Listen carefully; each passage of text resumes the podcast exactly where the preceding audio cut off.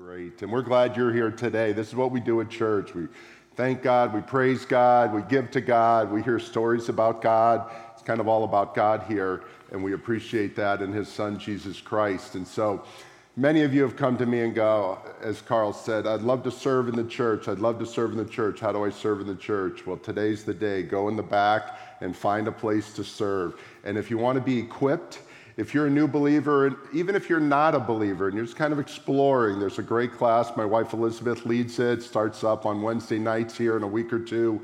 Come to that. Be a part of that, like Jackie and others. I see some of you here who've all been a part of that as well. Just come to that and explore it. And if you are a new believer and going, I don't quite get it all, come to that as well. And there's so many other opportunities. And just as Carl said, the way we've defined words, and words have a lot of meaning to it, and they could mean different things in different places. Some of the words serving is what we do on this campus, outreach is what we do off this campus. So when we talk about outreach ministries, and we have all of them all over South Florida, that's outreach, that's off the campus, or we might do it here, but we're doing it for other people. Serving is what we do on the campus for us, for the adults, for the kids, for the young uh, students, the older students, etc. So great opportunities. And if you'd like to get in a Bible study, that's next week. Next week, we'll have all the groups of those type out there next week. So this week is serving, outreach, and equipping. Next week is the Bible studies or are the Bible studies. So you can sign up for that next week. And they all begin here in the next two weeks and go through the school year. We take some time off in the summer. So we're glad uh, that you can be a part. We welcome our online people today as well, and we appreciate. There's several hundred, by the way, that watch online every week, and we are glad you're a part of our church. We consider you a part of our church. Those of you in South Florida, and many listen who are here in the winter but gone in uh, the summer and fall, and so we are glad you're a part. We're starting back our trips we haven't done many trips over the last few years. We did Moldova as a special trip to, for the Ukrainian issues, but we're starting back trips. We're doing a small one, and small by that I mean small number of people.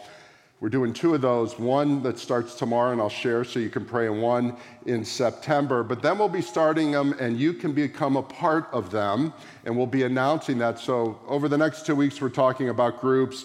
The third week, Labor Day weekend, we'll be talking about World Lead a little more and you can get to know about World Lead and what we do around the world. Because many of you say, Can I go on a trip with you? The answer is yes, but we haven't done many.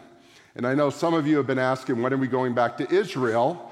We are working our way towards that. So hopefully, in the next month or so, we can give some announcement towards when we go to Israel again, and for those who would like to go to the Holy Land and walk the places and see the places we talk so much about. So, all that's coming, and we appreciate that as well. But I'd like to pause as we open my part of today and pray for those going to Ghana. It's Accra, Ghana. Ghana is in West Africa.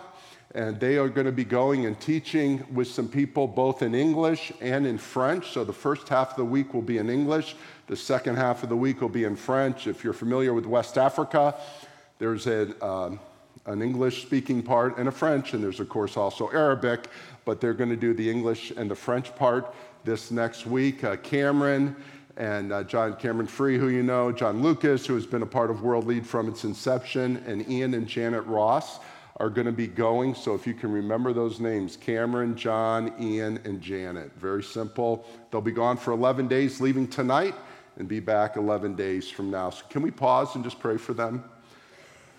So, Father, thank you for Ian and Janet John and Cameron as they leave this evening and go to West Africa. I pray, Father, and thank you for the people in West Africa and those who love you and those who need you. We realize there's a battle there, a battle for the souls of the West Africans in both Ghana and the other nations. And so, Father, I pray for the missionaries and the partners that are throughout that region that'll be assembling into Accra and um, being trained and pray and uh, connecting and getting to know each other. So I pray for safety for their trip back and forth, but also that they can share and can engage with these men and women throughout that region uh, so the gospel can be seen and heard and understood there, and your name can be proclaimed in that part of the world. And we thank you for them. We thank you for our church. And today, Lord, as we open your word, that we would understand it more than ever before. I pray in Jesus' name. Amen. Amen. The Bible is full of choices. There's a lot of choices in the Bible, and we as people have a lot of choices. I remember as a child and then into high school, I loved poetry. I know most men don't love poetry, and for you ladies, I like Jane Austen. And I, I, I, don't get it. I love the Bronte sisters and their writing, and the men go, Ugh, you know, I don't go to see Spider Man, I go to see Pride and Prejudice. And it's just, I don't know, I'm just that kind of guy. But one of the poems that changed my life in high school was a poem by Robert Frost. It was written in the mid 1950s, early 1960s, I believe. But it, it's as good today as it was when I learned it in high school. It's called The Road Not Taken. Yes. Two roads diverged in a yellow wood, and sorry I could not travel both and be one traveler. Long I stood and looked down one as far as I could to where it bent in the undergrowth. Then took the other as just as fair, and having perhaps the better claim, because it was grassy and wanted wear. Though as for the passing there, had warned them really about the same. And both that morning equally lay, and leaves no steps had trodden black. Oh, I kept the first for another day, yet knowing how way leads on to way, I doubted if I should ever come back. I should be telling this with a sigh, ages and ages hence. Two roads diverged in a yellow wood, and I took the one less traveled by, and that has made all the difference. Isn't that great? I mean, it's like, hit me. It hits me every time I read it. And it really is about the passage we're going to look at today. If you think of the Bible, choices. In the Garden of Eden, God gave Adam and Eve a choice. He didn't place it in the sense of a choice, but because they had the ability, He said, You can eat of all the fruit, but don't eat of this one tree. It was a choice. They made the wrong choice. Moses, at the end of his life and his entire ministry in those last 40 years, taking the children of Israel, at the end of his life, he gave them a choice. He said, Choose life or choose death. I don't know if you remember that. Joshua, at the end of his life, did the same thing. He said, Choose you this day whom you will serve. Do you remember that? You can serve the gods back in Egypt, or you can serve our God. Can't do both. And then he said, As for me and my house, we will serve the Lord. Elijah had the same thing. When the prophets were there, they're the prophets of Baal, and they're building all these altars. And then he, the prophet of God, is building an altar. And he told the people, Choose which one you're going to do. Are you going to serve the prophets and the gods of Baal? And he named all the other pagan gods. Or are you going to serve the one true God, Jehovah? It's a choice. Now, Jesus, at the beginning of his ministry, gives us a choice. He gives us this long sermon. And if you're new um, to us or have been away or just this is one of your first weeks here, we welcome you. We've been in the sermon called the Sermon on the Mount. This is a sermon where Jesus gives his uh, opening statement when he was here on earth. He tells us how to pray, he tells us how to give, he tells us how to live humbly, he tells us not to be angry, not to judge. You remember all these things? How to fast. We've been talking about it all summer long, and we're in the last two weeks of it. So turn in your Bibles to Matthew chapter 7, verse 13, and he gives four little metaphors of a choice. We're going to look at the first three this week, and then the fourth one next week. So, four pictures, it's similar choices. So, he's not saying you got choice one, two choices, choice two, two choices. It's really similar. He, words it in a different way. So, let me read it, starting in Matthew 7, verse 13. Enter by the narrow gate, for the gate is wide and the way is easy that leads to destruction, and those who enter by that gate are many. For the gate is narrow and the way is hard that leads to life, and those who find it are few. So he starts out by saying there are two gates, and there's a road behind each one of those gates, and you got to take the choice. So you're going to do the narrow gate with its road, you're going to do the wide gate with its wide road. That's number one. Then he goes in verse 15 Beware of false prophets who come to you in sheep's clothing, but inwardly are ravenous wolves. You will recognize them by their fruits. Are grapes gathered from thorn bushes or figs from thistles? So every healthy tree bears good fruit, but the diseased trees bears bad fruit. A healthy tree cannot bear bad fruit, and a diseased tree cannot bear good fruit. Every tree that bears good fruit is, uh, does not bear good fruit is cut down, thrown into the fire. Thus, you will recognize them by their fruits. So there's this second duo, which is false prophets, good prophets, false trees, bad trees. He uses fruit, bad fruit, good fruit, kind of all one. So he goes there, you could follow them, or you could follow who's right the ones who give good fruit, or the ones who give bad fruit. That's the second one. The third one is starting in verse 21 Not everyone who says to me, Lord, Lord, will enter the kingdom of heaven, but the one who does the will of my Father who is in heaven. This is a scary one. On that day, many will say to me, Lord, Lord, did we not prophesy in your name and cast out demons in your name and do many mighty works in your name? And then I will declare to them, I never knew you. Depart from me, you workers of lawlessness. There are two types of disciples, two types of people who call the name of the Lord. And we're going to look at that in a moment. So there are two gates with two roads in them. There are two prophets with two types of fruits. And then there are two sets of people that say, Lord, Lord, and some who know and some who don't. Can we look at these this morning? So the first one says, Enter, verse 13, enter by the narrow gate. For the gate is wide and the way is easy that leads to destruction. So here's something we need to think about. We usually think, as Robert Frost wrote, that there are two paths, right? Two roads diverged in the yellow wood, and sorry I could not take both. Long I stood to where it bent, right? There's two roads, and we take one road or we take the other road. That's not what this says. What this says is there's two gates. There are two gates.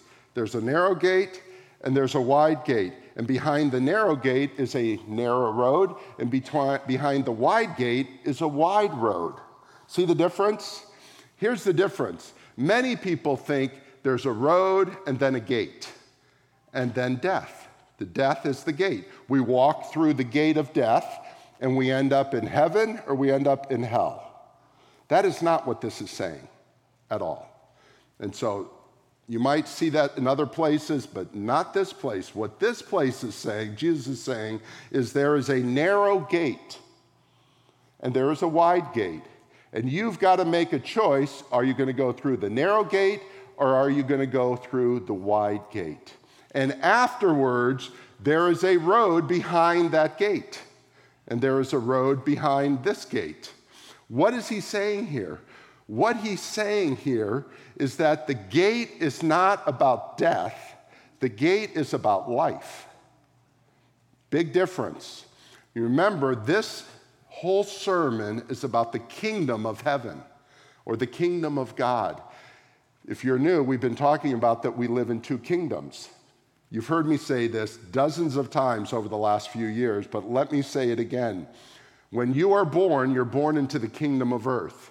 When you become a believer in God through his son Jesus Christ, you are born into the kingdom of heaven.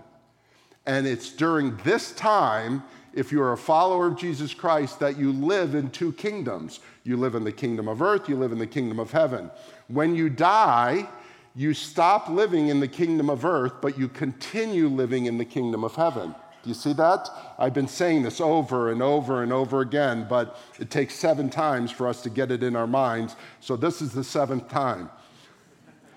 What I am saying is the choice, and we can talk, we'll talk about what that means in a minute, of entering the narrow gate is the beginning of entering the kingdom of heaven.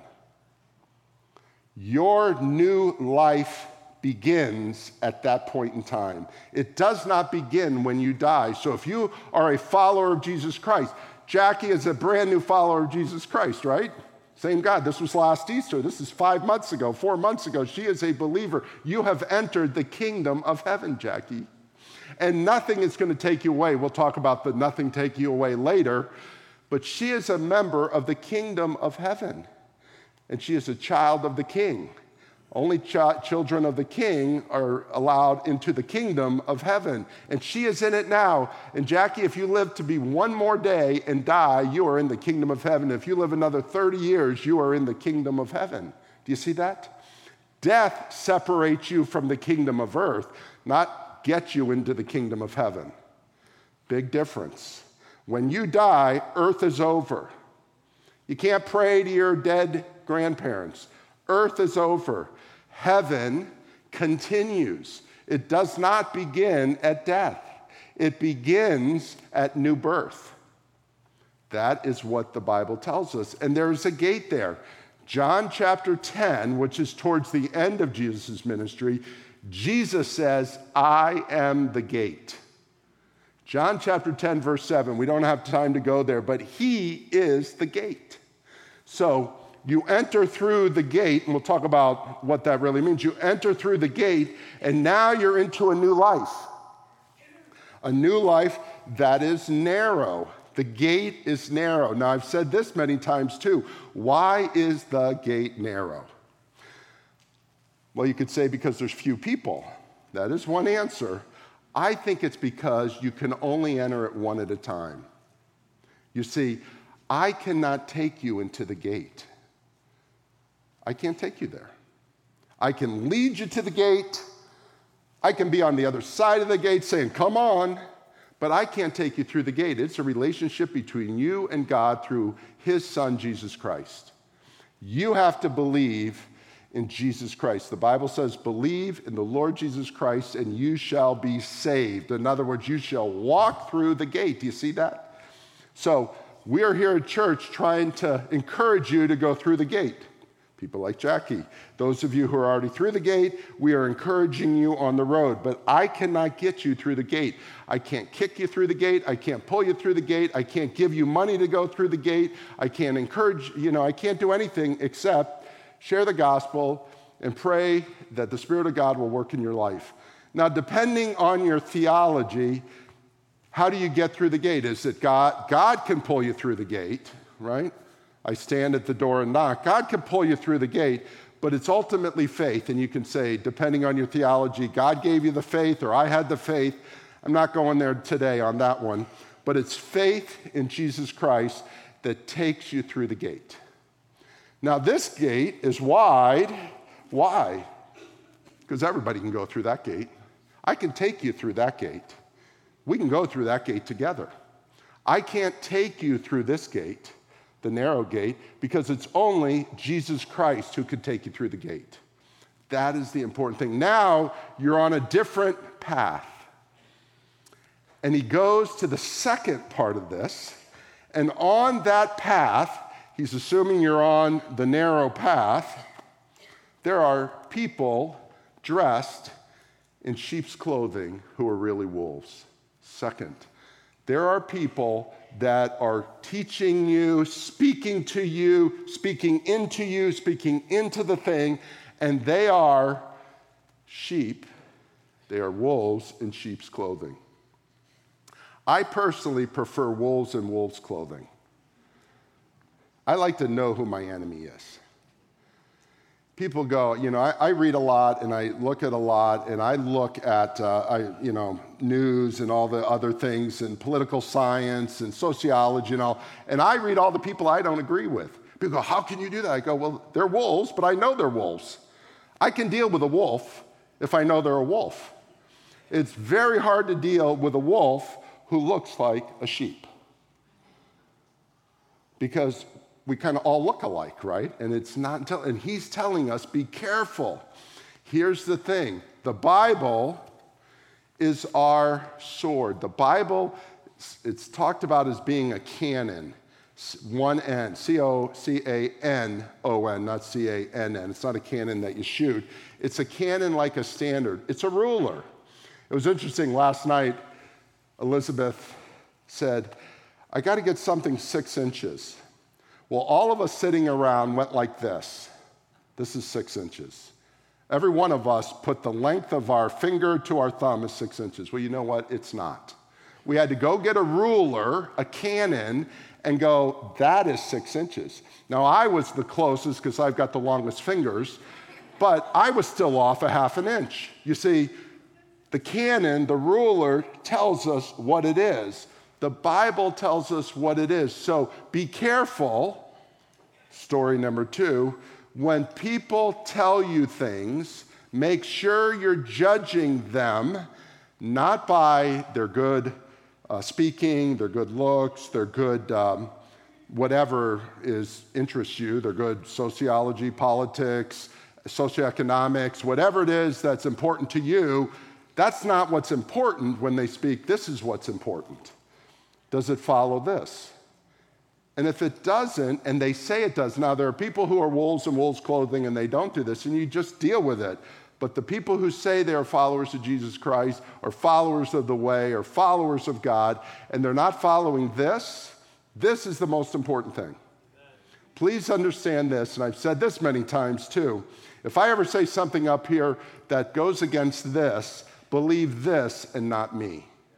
Just telling you, because this stands even if I don't. Now, I'm holding the Bible, and you got to just hold it. That's a physical thing. But please understand, no one needs to hold the Bible. The Bible holds itself. Please understand that. The Bible stands by itself. And that's why people want to destroy the Bible.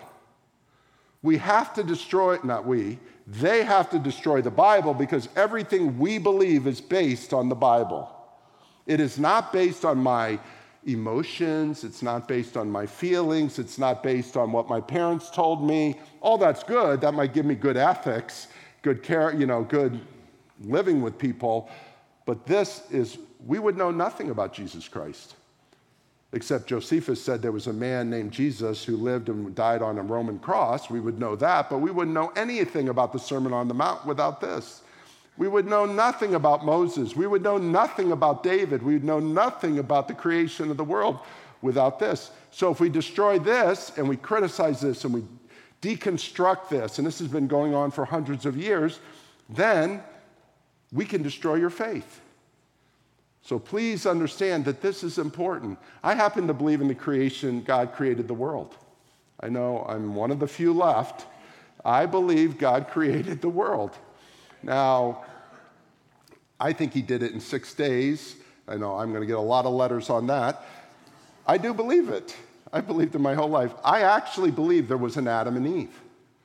There are, believe this or not, I mean, I shouldn't use the word believe. It's unbelievable that there are Christian teachers that don't believe Adam and Eve existed. I tell them, if you don't believe Adam and Eve existed, I'm fine with that, but don't say you're a follower of Jesus Christ. I mean, don't believe in Adam and Eve. I don't care. That's up to you. But I do care because without Adam and Eve, you don't have the book of Romans. The book of Romans you can just throw out. And the book of Romans tells us the theology behind our total belief. You can't have the book of Galatians. You can't have the book of Colossians without the book, those first few chapters of Genesis. So people try to throw out those first few chapters of Genesis, get them out of the Bible, because then the rest of the Bible starts crumbling. So please understand. Now, we can argue a little about this or that and, you know, when this occurred and how that occurred. Yeah, we can argue about that. But the reality is this that one day there was no earth, and another time there was. Now, and God gave us the answer. So this is very important. So please, this second area is this whole area of false teachers. Now, what do we as Christians do? Okay. So we all live in Florida, those of you online. If you're not from Florida, you need to understand there are a lot of animals in Florida.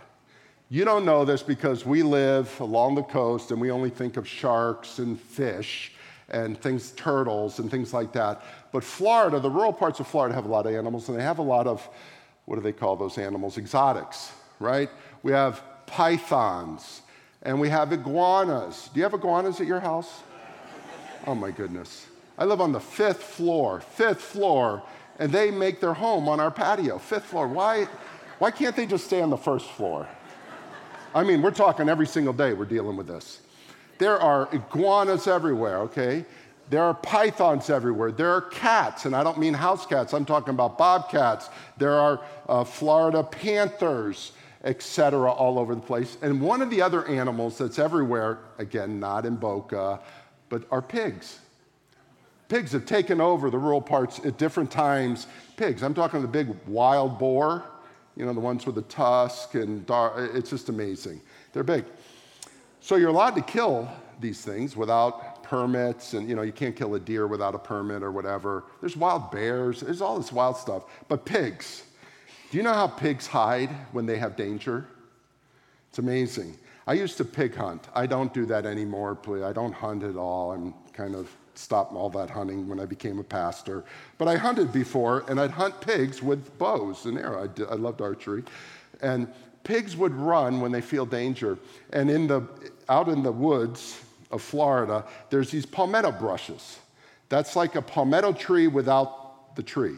They're on the ground and they're all over the place and they have the prickly things and they dive into it and get their head into the bushes. Their whole body is out. it's a classic head in the sand thing, but it's head in the palmetto bushes. Well, they're just sitting ducks. So many Christians hide themselves in something and think they are safe. They hide themselves into church, into the Christian school, into uh, a Bible study. This is not a place to hide. This is the place to get energized, to do what your faith requires you to do when you're out there. Because it's, just amazing. I mean, you could kill these things so easy because they, they, they no longer are afraid, because they have hidden them, their faces into the bushes. And so many Christians of us have hid our faces in the bushes and realized that we're safe and we really aren't. God has called us to confront, God has called us to be aware, God has called us to be there and to understand what's false and what is true. And he says here, if I can turn over the page, there's healthy fruit and there's bad fruit. I want to eat healthy fruit. Spiritually, you want to eat healthy fruit. But bad people do produce fruit. Just don't eat their fruit. And you can take that as far as you need to. Now let's look at the last one because this is the one that's the scariest of it all. Not everyone who says to me, Lord, Lord, will enter the kingdom of heaven. Now, to me, this is very scary. Lord, Lord. I usually think if someone says Lord, Lord, not in name, and they're not saying cursing, like cursing Lord, Lord, not that. They're saying it in a good way. Jesus is saying it in a good way. But one who does the will of my Father who is in heaven. On that day, many will say to me, Lord, Lord, did we not prophesy in your name, cast out demons in your name, do great mighty works in your name? And I will declare to them, I never knew you. Depart from me, you workers of lawlessness. Here's the point. There's a couple points, and we're going to look at what we can learn from this. The first thing is, bad people can do good things. People go, oh, no, that, that's not true. Let me tell you, bad people can do good things. That's the whole thing of a wolf in sheep's clothing. They can do good things, and they even use the language that we use Lord, Lord. They prophesy, they do things, they even do miracles, they even do good things in the name of God, in the name of Jesus, in the name of the church, and they are not followers. So, how does this work? Because the big question then is how do you know when someone says, Lord, Lord, if they're a follower of Jesus or not a follower? And can I even say, how do you know that you're a follower of Jesus or not a follower? That's the scary thing. And the big question comes behind that. And I'm going to just get the elephant in the middle of the room. And that is, can you lose your salvation that God has given you? Can you lose it? Look me in the eye. The answer is no. Can I repeat that? Look me in the eye. The answer is no. If you walk through that gate, the door of Jesus Christ, it has no back door to it. There is no handle on the backside of it. You will not lose your salvation. So, what that means is there are people who are pretending to be that. And how do you know who is whom? Let me give you two words. Can I write these down? Well, one is two words and the other is a single word. There's the, the two words that are a theological word statement called eternal security. Have you ever heard those words? I'm eternally secure. Some believe I'm not eternally secure. And by the way, I have great friends who are followers of Jesus who believe you can lose your salvation. And we argue privately. I mean, they're very good friends. Let me tell you this I believe once you're a child of the king, he's not disinheriting you, he's not kicking out his family. When you become a child of the king, you are a child. So there's a sense of eternal security. That's number one. Number two is this sense of assurance. Have you ever heard, are you, do you have assurance of your salvation? Have you ever heard those words? Assurance or anything around that? I'm confident. Okay, these are two very different concepts. Assurance has to do with you and me, eternal security has to do with God. God has eternally secured you in his family once you become a child of his. You are eternally secured. But your feelings about this thing go up and down, up and down. You feel saved, you don't feel saved. I feel like following Christ, I don't feel like following Christ. Do you see it? It goes up and down. That's that assurance thing. And I tell you what, we spend too much time on assur- assurance and not enough time on eternal security. God, and the Bible says He gave us the Holy Spirit as what? A deposit, as an earnest money, and He has sealed us. When you go and buy a house, you put down earnest money so that you know a month from now when you come and pay it all off, right? You're going to pay it, get a mortgage, whatever you do, and you buy the house. That's what he's saying. When you walk through the door, you get the Holy Spirit. He is assuring you, sorry, he is eternally securing you that you are heading in the right direction. Now, the problem is we go off a little, we do this. See, the path, we can go off the path from time to time, but we don't go off becoming a believer, not a believer. Yes, I'm a believer. No, I'm not. I hope that makes sense. Let me give you the biggest example of this. And this is the one that I have struggled with my entire life until this week. So, yes, pastors learn something. I just don't teach you something I learned 30 years ago. This I learned this week. I've read the Gospels a numerous amount of times. That's Matthew, Mark, Luke, and John. And I've read the story of two of the disciples that did major sins. They were Judas and Peter. You remember that? At the end of the story of the Gospels, Jesus is betrayed and he is denied by two of the disciples. There's only 12 of them. Two of them, one betrays, one denies. Who betrays? Judas. Who denies? Peter. Okay, and I have always said I thought the denial was worse than the betrayal because the betrayal was just a kiss. Now, it wasn't a kiss on the lips, it was um, you know, kind of like the French do it and the Arabs do it and the Middle Easterns do it. Just, it was a kiss on the cheek. Not, he was just telling them, this is Jesus. I mean, how, I mean, he wasn't really betraying them that bad. They already knew it was Jesus. And he kisses them. Peter denies him. What's the difference? Judas goes out and hangs himself, and Peter becomes one of the cornerstones of the church. And I have never been able to figure it out, and somehow I missed the whole story. So, can I share it with you? Because I reread the story this week, and it's amazing.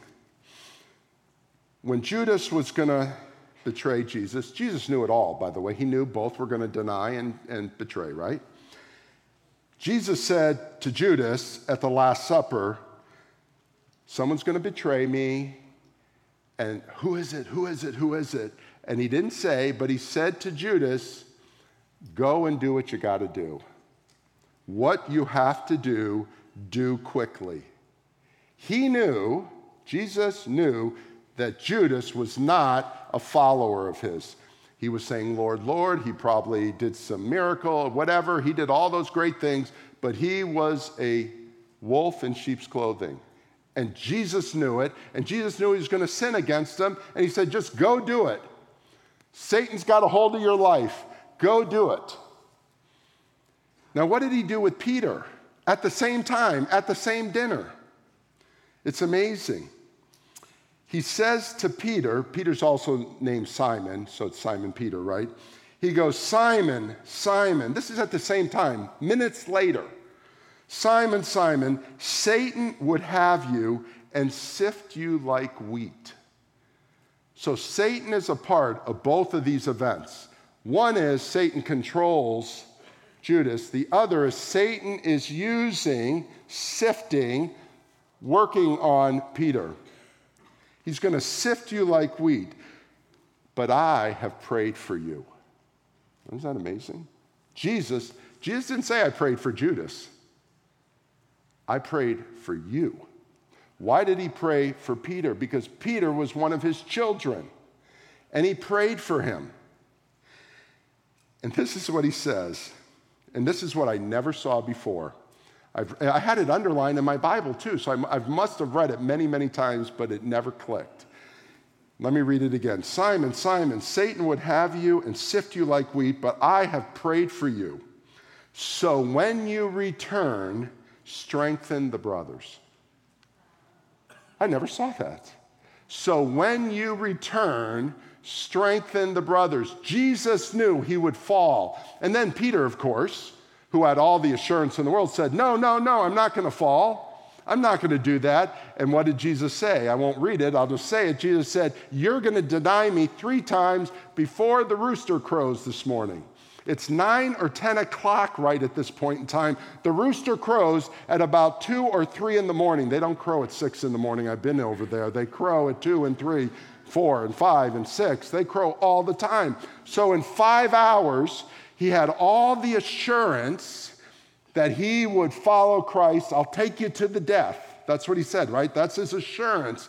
And you remember what happened after he denied Christ? He went away discouraged. The next 24 hours, he had no assurance for what he was doing.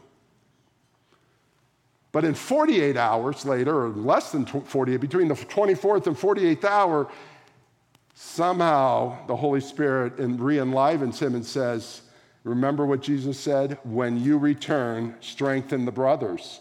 And Peter again became one of the cornerstones of the early church. He didn't wait years, he didn't wait months, he didn't wait decades after he sinned.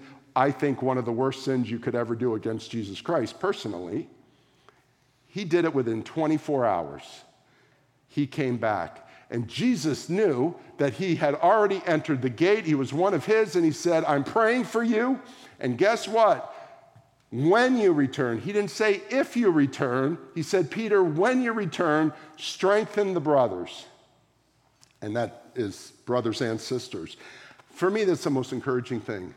Let me tell you something. If you have a husband, a wife, a child, a parent, a partner, a coworker, and you know they had come to Christ and they have walked away from Christ, pray for them they will return. And I believe if they're a follower of Jesus Christ, they will return. They will return. If they're not a follower of Jesus Christ, pray that they become a follower of Jesus Christ. And many of us don't know. We, I don't know. I don't know. Because here's the problem. You see the cross here? I could stand around the cross, and everyone in this room is somewhere around that cross. Some of you in front of it, some of you behind it, some of you are way over here, some of you are way over here. We all, you're in a church, man. You got a cross in the church. We're all around the cross. But are we followers of the man who hung on that cross? I don't know the answer to that. I would hope every single person is in here, but you probably aren't. Many are. I don't know the answer to that. So, as a pastor, I pray for you that you are and that you become. Do you see that? Because it's not about your assurance. Because Peter's assurance was, I'll never deny you. And five hours later, he plummets. And what does he do when he plummets? He runs away. Five hours. It wasn't even the next day. Before the sun rose, he had denied Christ not once, not twice, three times. His assurance went up and down and up and down and up and down. His security in Christ was always the same. So, my friends, you, am I Christian? Am I saying, uh, you know, if you believe in Jesus Christ, you're a child of the King. You are saved. You have salvation. The Bible says, believe in me, believe in Jesus Christ, not me, believe in Jesus Christ, and you shall have eternal life. Your personal feelings are going to go like this I feel, I feel good today. It's Sunday. Tomorrow at work, I may not feel so good. Well, that's just a part of life. But please understand this God is never going to allow anybody to snatch you out of his hand. Nobody's going like this to God. Oh, I'm going to take you. you I'm going to take you out. Even the number one, I mean, the guy, remember this whole sermon on, on this rock, I'll, you know, I'm giving you the keys to the kingdom. That's a whole nother thing. This is all about Peter. And I tell you what, you have never been tempted by Satan. You've been tempted by the demons, you've been tempted by yourself, you've been tempted by others. He was tempted by the evil one himself. Satan himself. Satan's not omnipresent, so Satan can only tempt one person at a time. So he was, Peter was against Satan. And for five hours, let's say 24 hours, Satan got the victory. It was short lived. If Satan can't take Peter down, no one's going to take you down because God's got you in his hand. And John chapter 17 says Jesus is praying for you. You're one of his children. He is praying for you. And that's the beautiful thing about this to understand it. Our time is up. This summer, my wife Elizabeth, you know, the cute one that smiles and leads Bible studies, she says, I want to jump off a cliff. Jump off a cliff with a kite on. A kite. I'm going, where do you want to jump off the cliff with a kite? We were in Switzerland, 10,000 feet up. She's running off a cliff at 10,000 feet where there's nothing below. Now, I told you a few weeks ago I'm scared of heights, but she jumped off.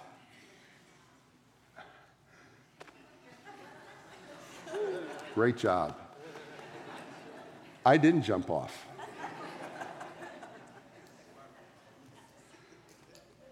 there was a pro strapped to her. A pro. And, I, and he told me, he said, Now, I'm down in the village. They had to take a half hour train ride, cog train ride, all the way up. Okay, so it took an hour and something for them to get. He said, he said, see that little field? And the field was about the size of this little thing here. I'm not talking about a soccer field because you're in the mountains. He goes, We're going to land right here. I'm going, You're going to land right here? He goes, Just be there. And he gave me the time. We're going to land there. And all of a sudden, at the appointed time, I see the speck coming off. And what you don't know is the vectors take you even higher. I mean, she's like at 11,000 or 12,000 feet up. And they're up there having I see the videos later, the time of their life on the GoPro and doing all this great stuff, doing all this stuff. I mean, they were probably 10 miles from me when they started. And do you know they landed right here? Right next to me. I'm just standing there, boop, they landed. I thought it would be this running landing and all, just boop, they're there.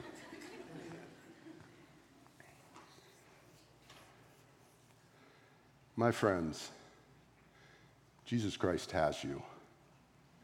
He's not going to let you go. He is not going to let you go. That guy, after that we took pictures of them, he said, I was going to get your wife here. I told you I'd be here at the time, and he was there at the time. He said, I'm getting you there. Now, if a human who's highly athletic and all the rest can do something, as he would say, as simple as jumping off a cliff, I don't think that is. Jesus Christ says he is the way, the truth, and the life. He is the way. You come to the way and the door. The truth is, it's Jesus Christ. You, the door opens because he's the door. You walk in, and there's life. When you hear the way, the truth, and the life, think of the door. The door, open it, there it is, the life. Now, there's a lot of problems on that. There's bad people on that. There's people that are harassing you. We still live on earth, so there's disease and there's other bad things that happen to us. There's calamities. My little nephew had an operation yesterday because he fell and his whole elbow got shattered. Not because of any evil that his kids, his siblings did, but just the evil of the world. You fall, you're going to crack, shatter your elbow as a little kid. These things happen. But please know this that you are in the hand of the king. And when you're in the hand of the king, he is not letting you out. Amen? Amen. Let's pray together.